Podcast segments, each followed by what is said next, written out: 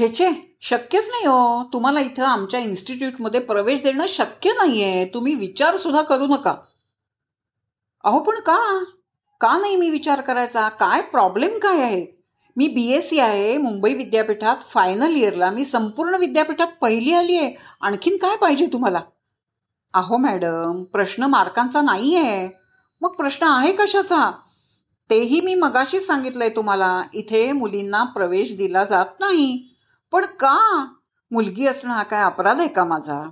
होय अपराधच म्हणा हवं तर.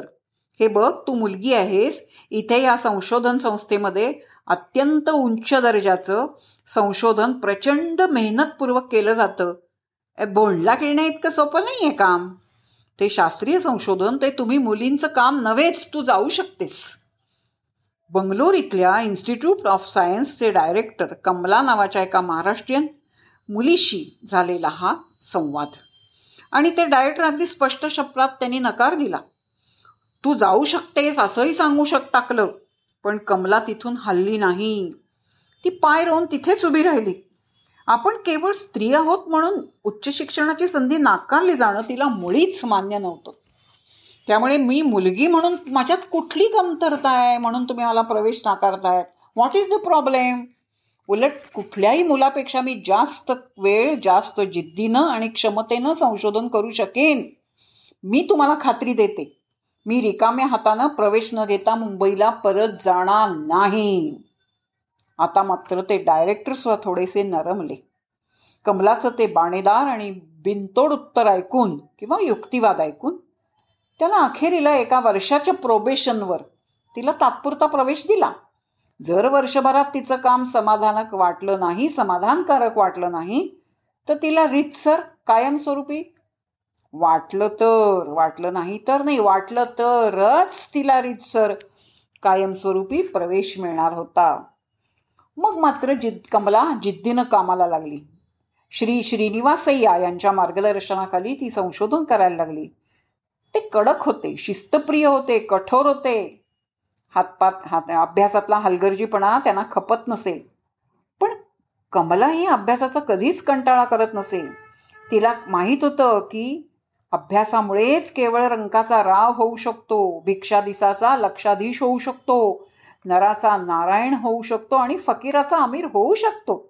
एखाद्या अक्षरशत्रूलाही केवळ अभ्यासामुळे अक्षरवाङ्मय निर्माण करण्याचा सिद्धांत किंवा विद्वान पंडित होऊ शकतो हे तिला माहीत होतं.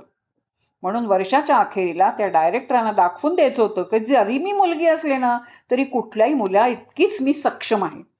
म्हणून ती रात्री दहा वाजेपर्यंत आपल्या प्रयोगशाळेत काम करत असे.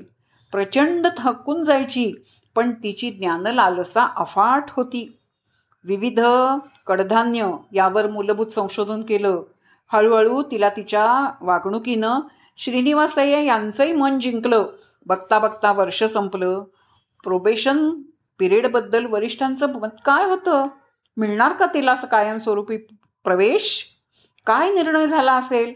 मोठ्या उत्सुकतेनं आणि धडधडत्या छातीनं कमला त्या संशोधन संस्थेच्या अधिकाऱ्यांना भेटायला गेली. कोण होते ते?